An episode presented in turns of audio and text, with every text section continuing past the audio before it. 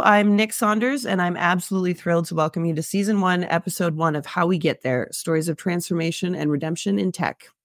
This podcast will explore through my own experiences and those of my guests the way tech can change lives, alter trajectories, and give people space in this world that they might not have had otherwise.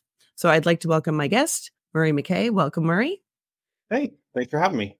Now, you and I kind of have a lot in common. We actually met outside of the industry that we work in, kind of Absolutely. through the alternative and punk scene. Yeah, that's how this happened. Yeah. Oh, yeah. And so I think it's cool that kind of, despite maybe people's perspectives who see us in those spaces, that we're both thriving professionals. So I wonder how you feel about like negotiating those two identities at work and in your private life.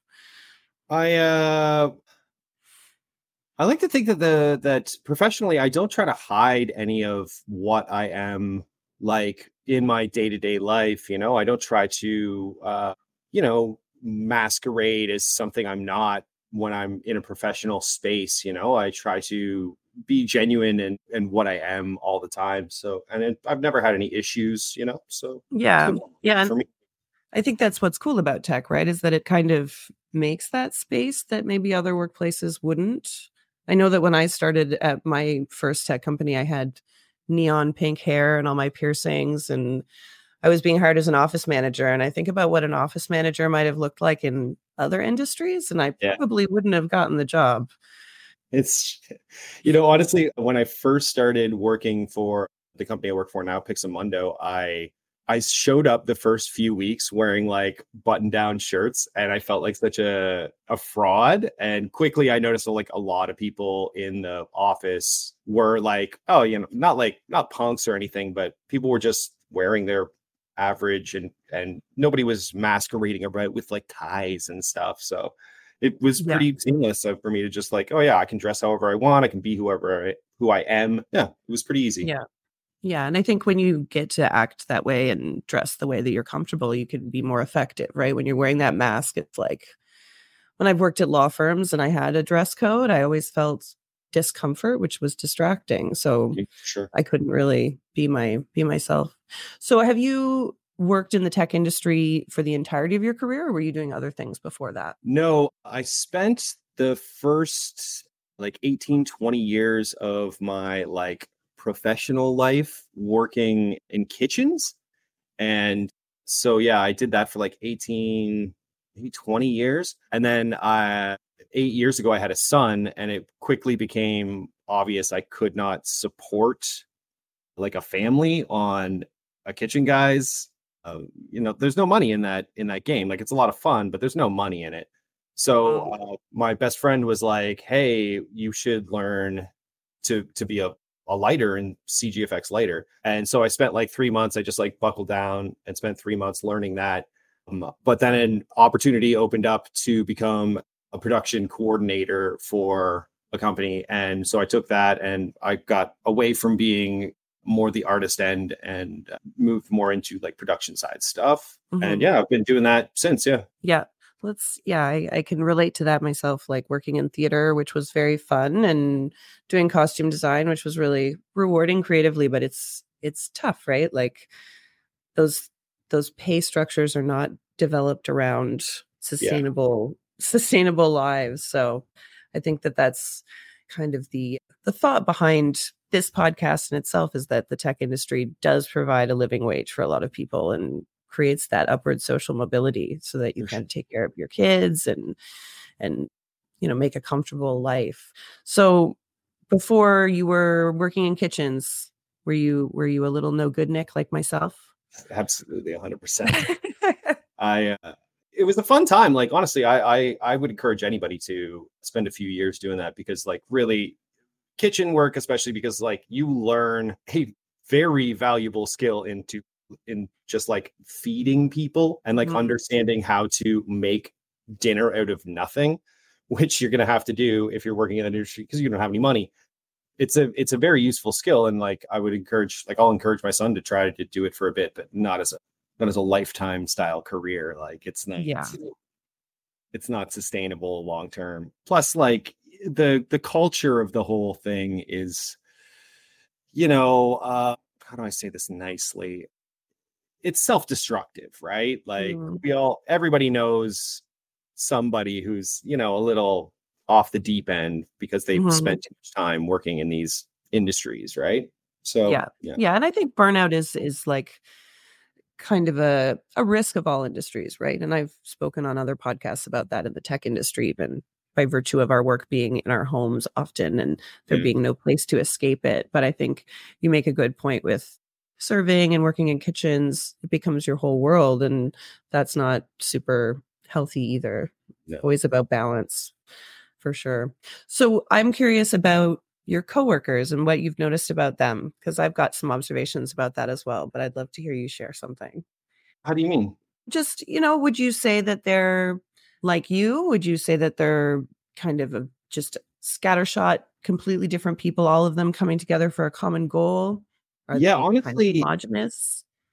I, I I frequently feel like in when I when I have when like when we have like like groups when we get together because everybody works from home and when we all get together it's really strange because everybody's from these very eclectic backgrounds and uh you know like no two people are you know kind of on the same page about what's happening with their lives and stuff but I feel like it's um because we're all how do I want to say this?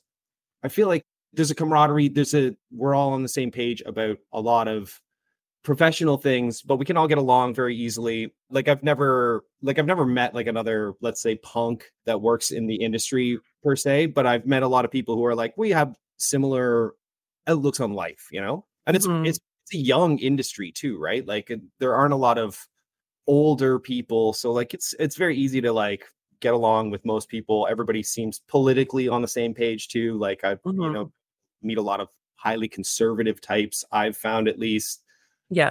yeah and it's like a very like open and accepting field i've found even though Yeah. like most you know like i have a very little in common with a lot of these people socially but yeah you know I, i've met some Yeah. great people i have a lot of, i've made a lot of like very i'm sure lifelong friends Yeah, I would say that that's kind of my same observation. Is just there is not necessarily people that I would usually meet, maybe in my social circles, but there's Mm. an authenticity there that is uh, unique to the industry by virtue of what we talked about before. There's not a lot of masking. People are welcome to come as they are and bring their skills. So, do you would you agree that tech is more of a meritocracy than some industries?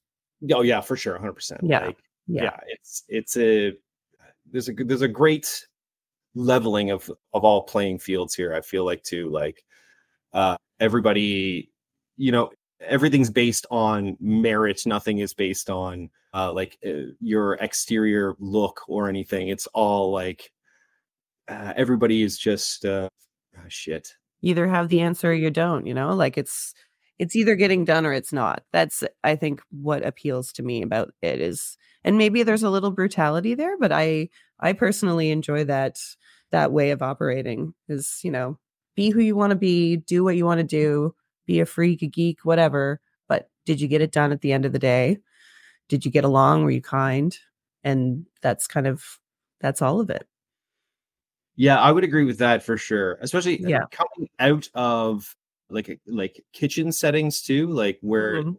it is like, oh, you got to get it done, but there's like a mm, an urgency in that industry that doesn't exist here, and like a just the way people speak to you about issues is completely different. I, I had a hard time getting used to it at the beginning because like people were just so more just even keel about issues than the the insanity I was used to. I had a hard time getting it in my head that like, oh, I'm not going to get shouted at all the time. That's yeah killed. Like these are, you know, like Yes, yeah. That is a that is a nice feeling. I mean, yeah, urgency I like the concept of priority over urgency, right? Like so urgency is often at the sacrifice of quality, but when you put something in priority, you're also moving fast, but you're you're maintaining quality, right? sure. Yeah. But I yeah, I can definitely relate to the everyone being so kind and reasonable and it was it was a very it was a very different experience for me. So I was working in theater, but then I was out of theater working at a uh, like dance clothing production shop. Okay. And so it wasn't, this was kind of just like a little stopgap before I started working in tech. And it was about quotas. So I was sitting at a sewing machine creating these costumes, and I had a certain number to complete. And it made me really do some sober self assessment about whether or not I could function in that environment. And the answer was absolutely not. I could not. it was, it was, it was, like piecework. yeah, pretty much. Yeah. And it was, I think for some people, maybe having that kind of like that measurable outcome is, is hopeful, maybe.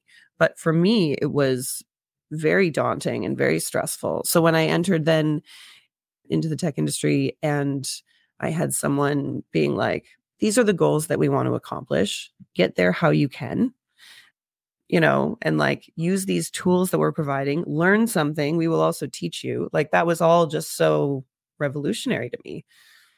For sure. I mean, yeah. I did, yeah, I did see a lot of a lot of that in theater. Theater kind of behaves in the same way, I think, as the tech industry, and there's a lot of alignment there.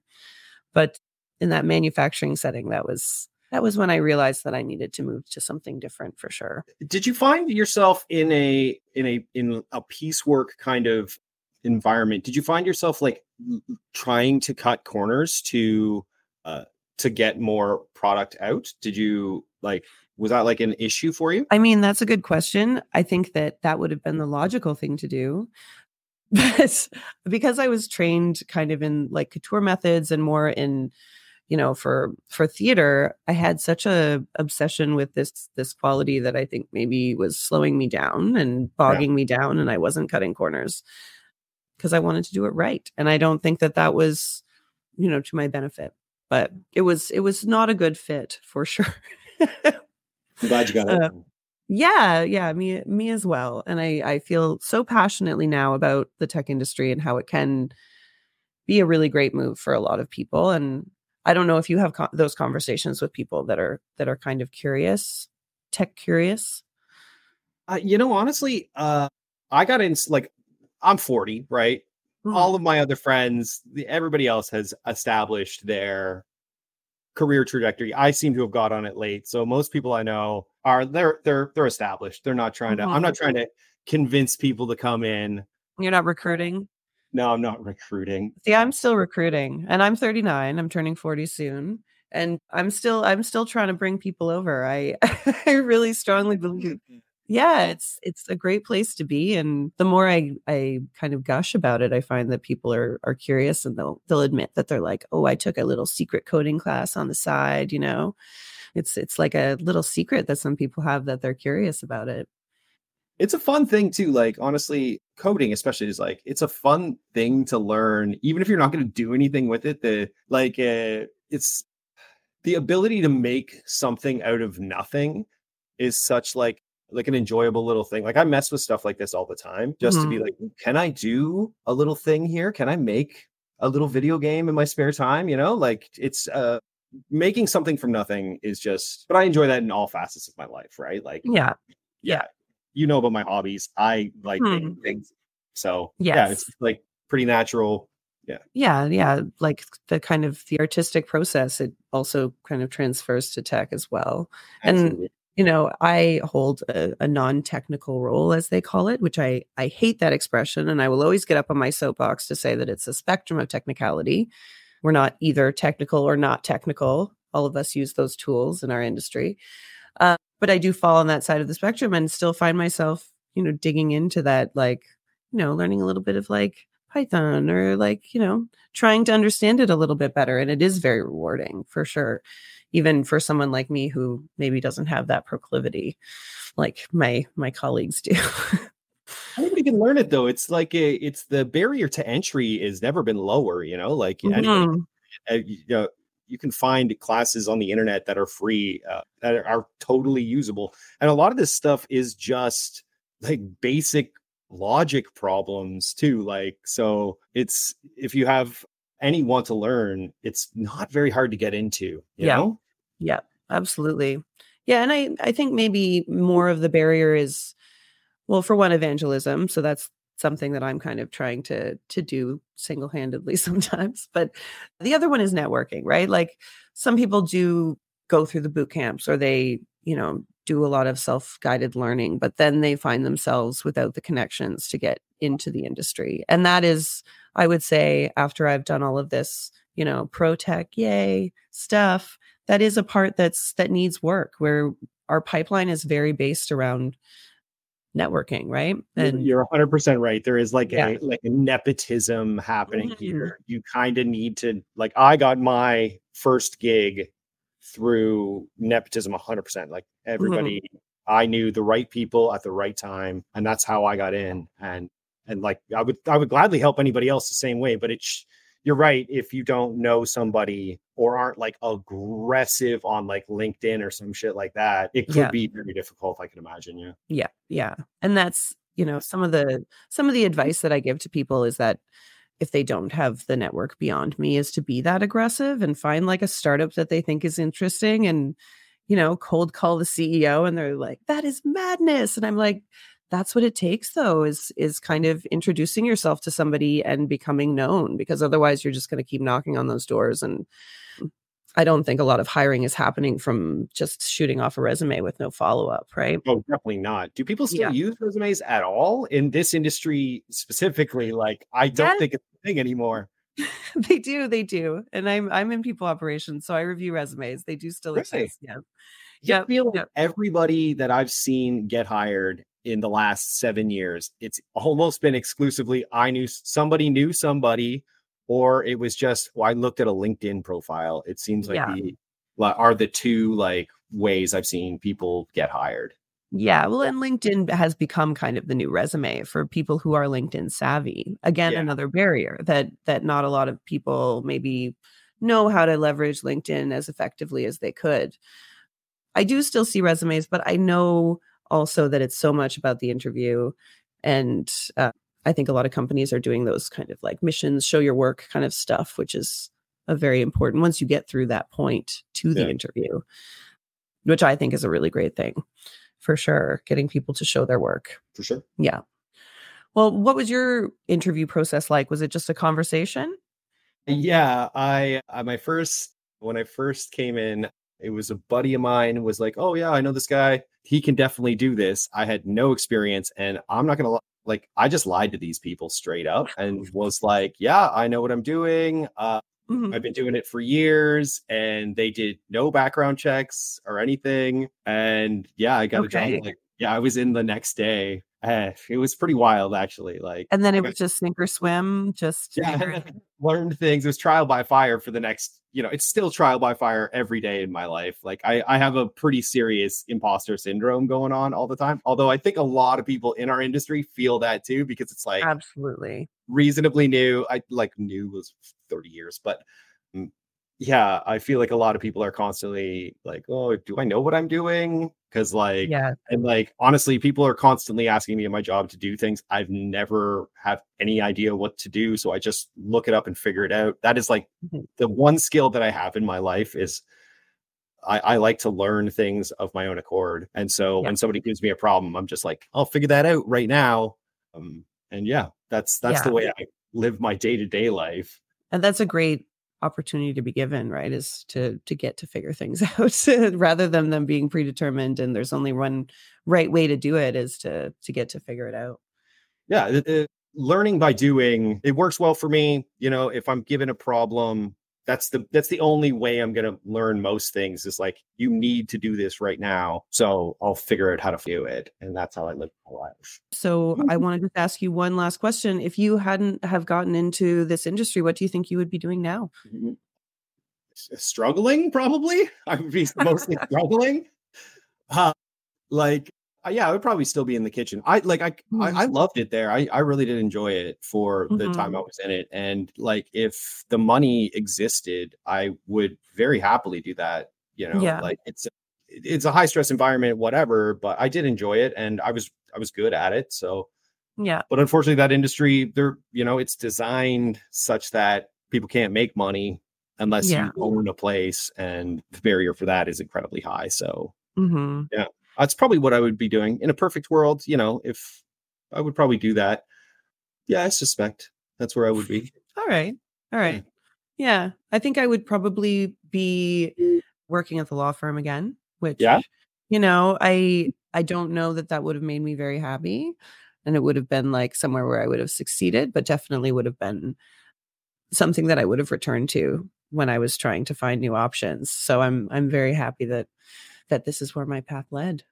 100%. So yeah. So thank you so much, Murray. I really appreciate your time today. And we hope that everybody who's listening enjoyed it as well and will like and subscribe. It's been a blast. Thanks again, sister.